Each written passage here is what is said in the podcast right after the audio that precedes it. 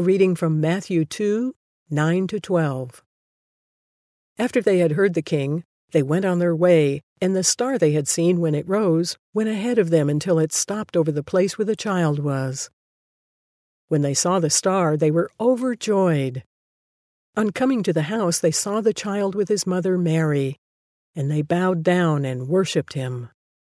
Then they opened their treasures and presented him with gifts of gold, frankincense, and myrrh. And having been warned in a dream not to go back to Herod, they returned to their country by another route.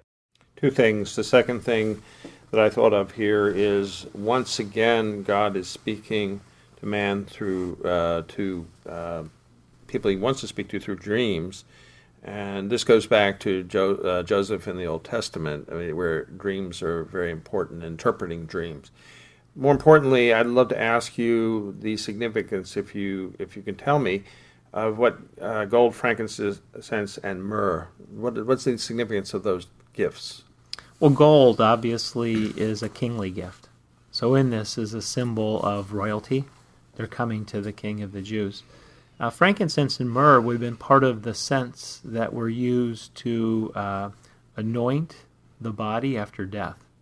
It had been used for multiple things, but there's kind of a hidden message here. I'm not sure if the Magi were making that statement. These were precious um, scents and aromas that were used in that culture, and so to have them, however you got them, it was really great to hang on to them.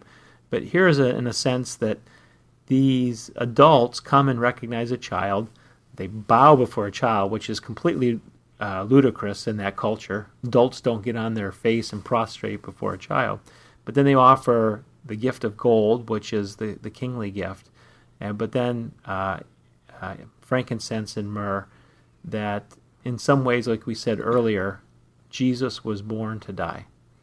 And there's a foreshadowing here of his end that's coming, that uh, he will be one that will give of himself for the salvation of his people.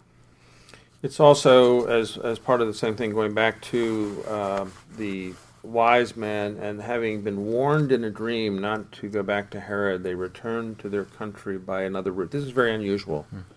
Usually, when the king, especially in, in the host com- country, uh, says, "Come back and tell me something," you do as the king says. Uh, at great risk, you would do otherwise, but they are indeed wise men because they do listen to the dream and they do avoid Herod and they don't tell Herod uh, who or where this child is as part of God's plan.